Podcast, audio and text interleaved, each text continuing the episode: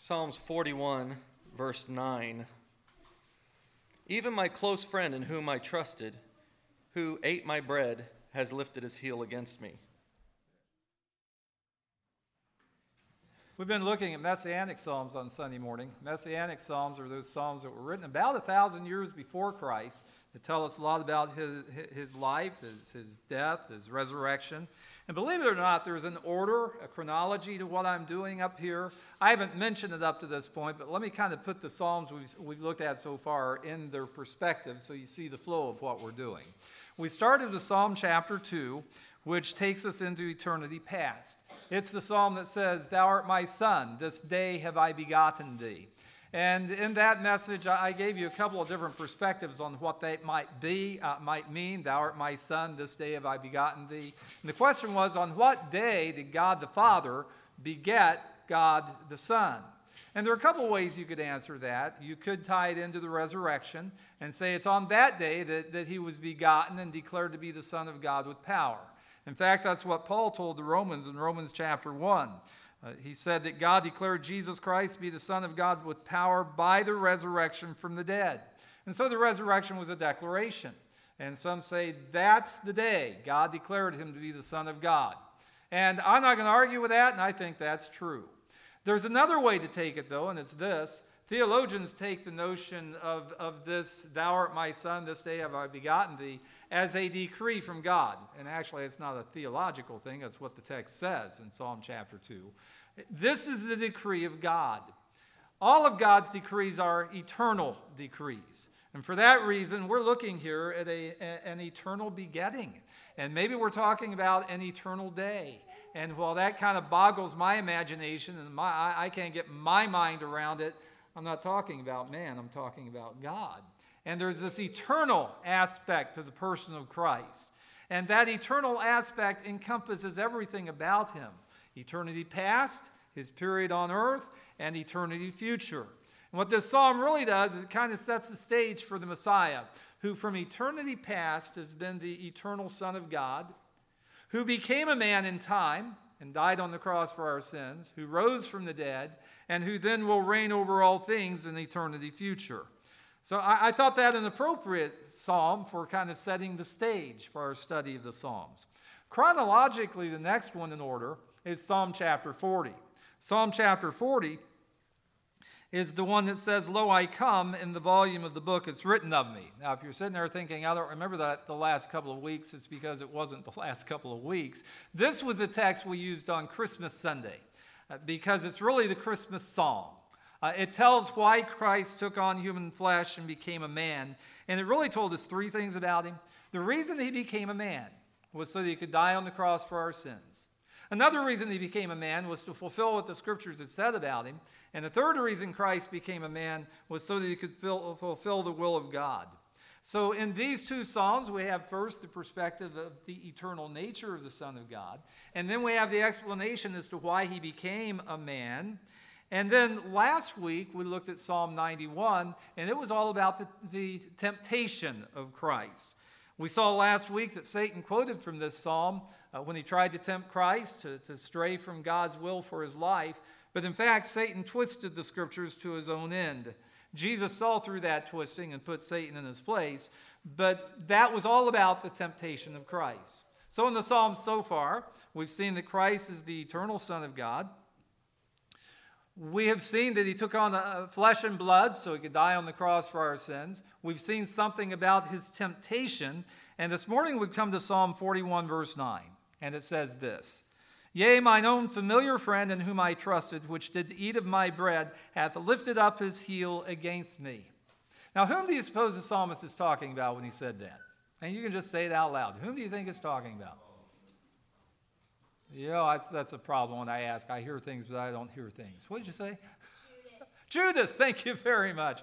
The thing is, if you're going to talk to me, you got to talk loud because, you know, these things are great, but they're not perfect. You look at this, you think, well, that's talking about Judas Iscariot. And I agree, and I think it was. But when David wrote this psalm, he wasn't thinking about Judas Iscariot. He was probably thinking about someone else, and very likely the person he was thinking about was a man named Ahithophel. Let me tell you the story of Ahithophel very quickly. David was king over Israel. He was later in life. His kingdom was established. He was at peace. And it was during that time that his son Absalom turned against him. Well, up to that point, Ahithophel had been a close friend of David and a trusted advisor. You might say that he was the Jared Kushner of his day. He was the chief advisor to the king. And there's a passage in 2 Samuel that says that the advice that Ahithophel gave was as if it was an angel from God because his advice was, was that good. When David's son, Absalom, turned against him and tried to pull off this coup and take over his father's kingdom, Ahithophel, who had been David's close advisor and friend, turned against David, betrayed him, and took Absalom's side and tried to convince Absalom to go after his father and kill him very quickly while he still had a chance of success. That's quite a story, isn't it? And so later, when it all settled down and David's back on the throne, he's writing this psalm. And as he wrote, I think he was thinking of Ahithophel. He said, Yea, mine own familiar friend in whom I trusted, which did eat of my bread, has lifted his heel against me. David was thinking probably of Ahithophel. But God was thinking of someone else. Uh, yeah, God probably saw that David's perspective was Ahithophel, but God was looking beyond David and Ahithophel to the greater David, Jesus Christ, and the man who would betray him, who in fact was Judas Iscariot. I know this psalm is messianic because of the way that Christ used it.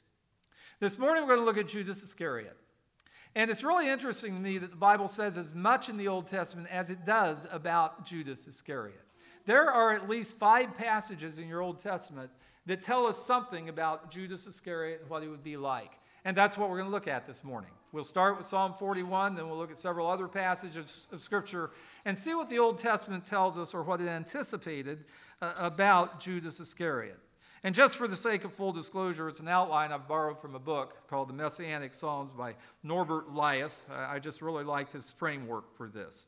Here are five things about Judas Iscariot that were anticipated in the Old Testament. Thing number one is this his betrayal. And that's the verse we're looking at this morning. Again, I know this is messianic because of the way that Christ used it. If you would turn to your Bibles, please, to John chapter 13. Let me set the stage for what's happening in John 13. Jesus is in the upper room with his disciples. This is the night of his betrayal. This was the night in which he established what we know as the Lord's Supper. This is his last evening of earthly ministry with his disciples. And it's on that occasion that Jesus laid his garments aside and, and took a towel and washed his disciples' feet. When he was finished washing their feet, he then encouraged them to follow his example and wash one another's feet.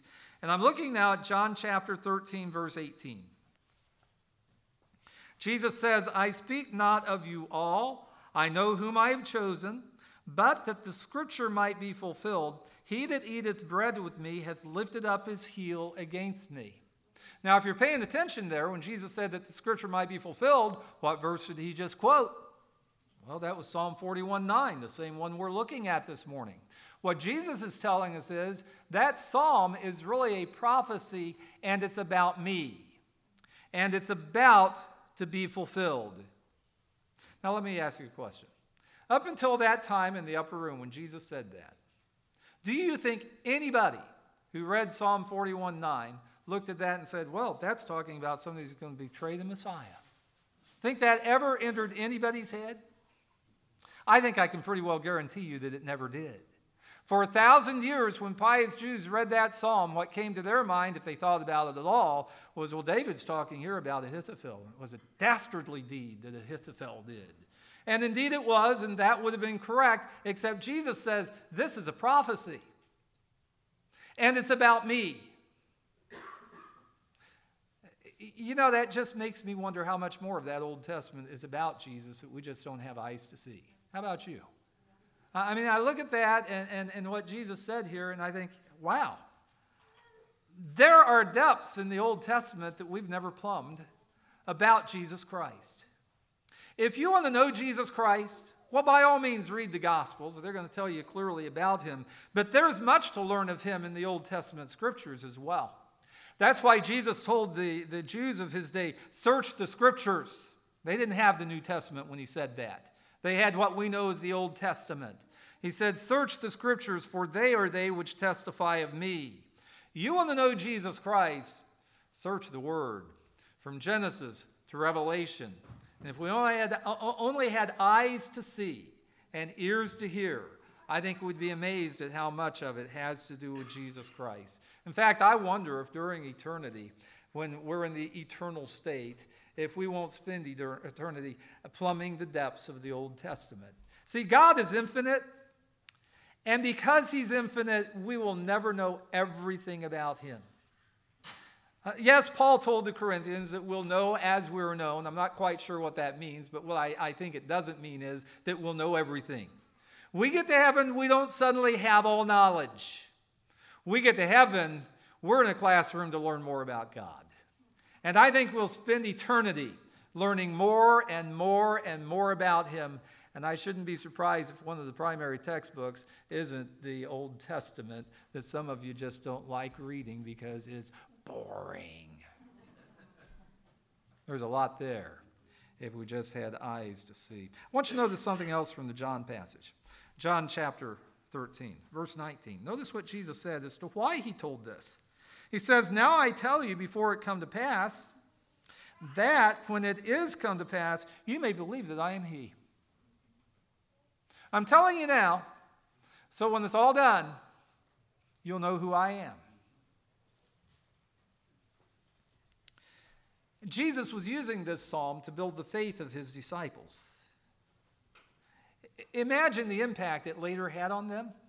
I mean, put yourself back in the context. This is the night of Jesus' arrest. As far as the disciples are concerned at this point, everything's great. I mean, they're fellowshipping with their master and enjoying one another. They just had a great meal. And now Jesus will take them to the Garden of Gethsemane. And that's when the bottom starts dropping out of the tub. I mean, that's where he will be betrayed and turned over to the Jewish authorities. And that's when the disciples will scatter for fear of their life. And that's when the next day Jesus will hang on the cross for their sins. That's when all of their hopes, all of their expectations will be dashed. And they will wonder who was this man, Jesus Christ, anyway? Jesus is anticipating that says, I'm telling you before it comes to pass, so that when it does come to pass, you may believe that I am He.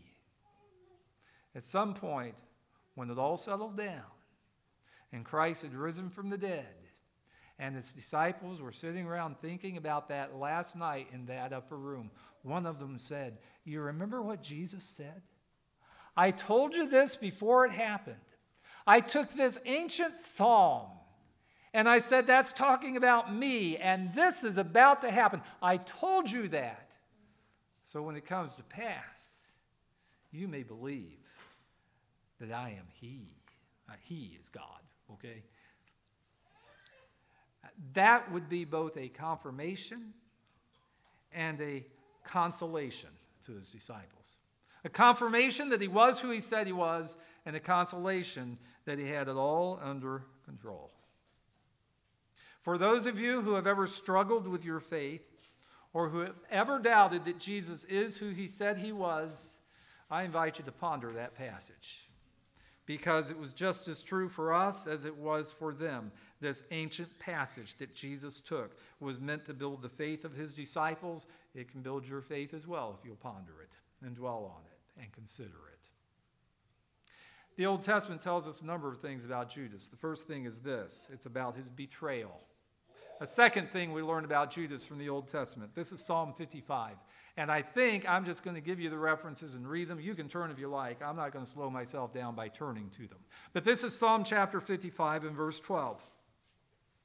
He says, It was not an enemy that reproached me, then I could have borne it. Neither was he that hated me that did magnify himself against me, then I would have hid myself from him.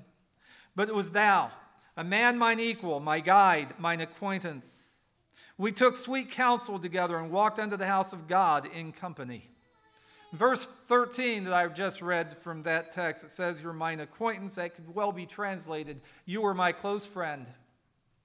It wasn't an enemy, it was my close friend. So I think this is speaking about Judas Iscariot. Because Judas was a close friend of Jesus Christ. Let's think about his life for a few moments. Early in his ministry, Jesus had a lot of disciples. When I say the word disciples, you probably think about the 12. And I understand that because that's kind of what we've learned to think. The disciples are the 12. Jesus had a lot of disciples, uh, probably several hundred disciples following him around. And one day he gathered his disciples around them and, and he chose 12 that they should be with him. That was what we know as the apostolic band. And that became known as the 12 disciples. How would you have liked to have been one of those 12? Wouldn't that have been something? Out of the hundreds who followed Christ, he looked at you and called your name and said, Come, you be one of my disciples.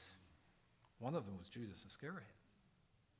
For the next three years, he lived with Christ. He walked all over Palestine. They didn't have buses or wheeled transportation, it was all on foot.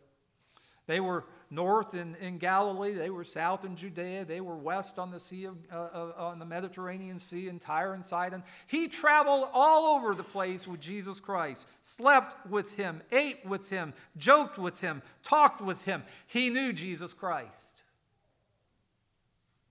Judas was one whose understanding Jesus opened. You remember in Matthew 13 when Jesus was telling the parables to the, the people on the hillside, and his disciples pulled him aside and said, Lord, why do you speak to them in parables? Nobody understands this stuff. And Jesus says, Well, I'll tell you. And so he opened their eyes and helped them understand the parables. Judas was one of them. Jesus, on a few occasions, sent his disciples out to minister, to expel demons, and to heal the sick. Judas was empowered to expel demons and to heal the sick.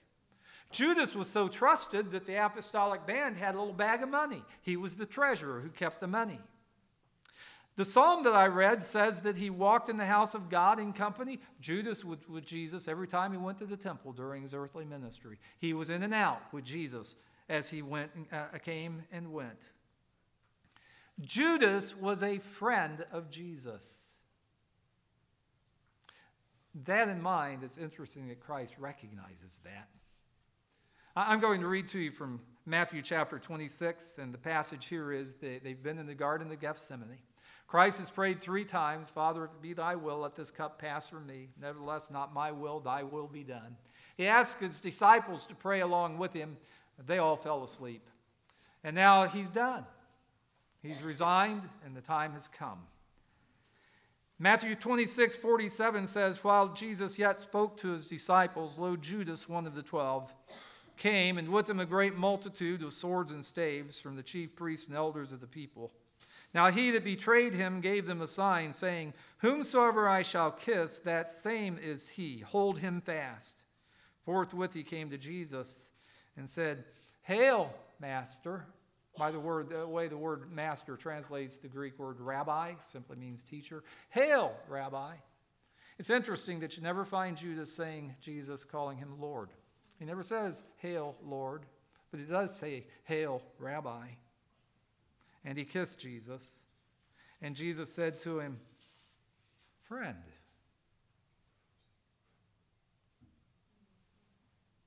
wherefore art thou come?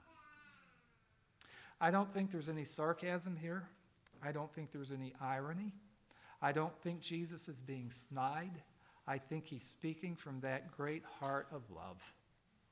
And he looked Judas, I think, in the eye. said, Friend. Some friend Judas turned out to be, huh? The psalmist says, It was not an enemy that reproached me. Could have hid myself from him. It was you a man mine equal, my guide, mine acquaintance. We took sweet counsel together. We went to the house of God together.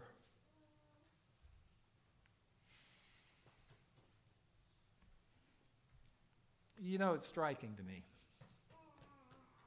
that up until this point, no one but Jesus had any clue what Jesus was going to do, and no one had any inkling that Jesus thought anything different about Judas than he did about any of the other disciples. Think about this for a moment. You're sitting around the campfire, talking with your disciples. you're Jesus. You glance over and see this Judas. And you know what's going on in his heart and mind. You know how he's going to betray you. You know what he really is. Don't you think you would be tempted to expose him and shut him out? The other disciples never knew. It's because Jesus is better than you and me, isn't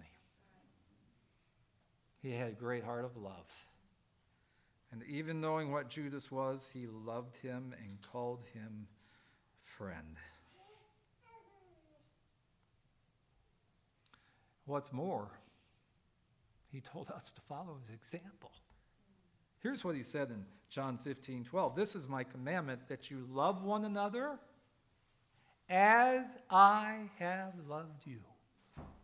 Loving one another is one thing, loving one another the way Christ loved us is quite another thing. Jesus loved Judas in spite of who Judas was. Think of the worst villains in human history that you can think of. Who was worse than Judas Iscariot? And yet Christ loved him. So I want you to love like I loved. You have any villains in your life? Anybody rubs you the wrong way? Anybody you think is the scum of the earth? They're no worse than Judas. And Jesus loved him. And he said, I want you to love like I loved. Wow. The Old Testament anticipated Judas, it anticipated his betrayal, it anticipated his friendship, it anticipated his payment. This is from Zechariah chapter 11, verse 12 says this I said unto them, If you think good, give me my price, and if not, forbear. So they weighed for my price, then negotiated, 30 pieces of silver. The Lord said unto me, Cast it unto the potter, a goodly price that I was prized at of them. And I took the 30 pieces of silver and cast them to the potter's house eh, or, or excuse me, to the potter in the house of the Lord. Compare that passage that was written 500 years before Christ with these words from Matthew 26, verse 14. At this point, Judas has thought better of what he did to Christ.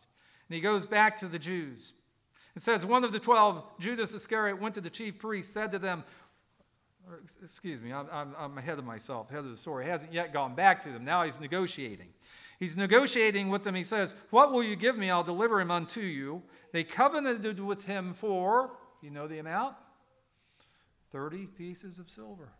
Where did they get that price? Folks, that price was determined 500 years earlier in the book of Zechariah. God was setting the stage.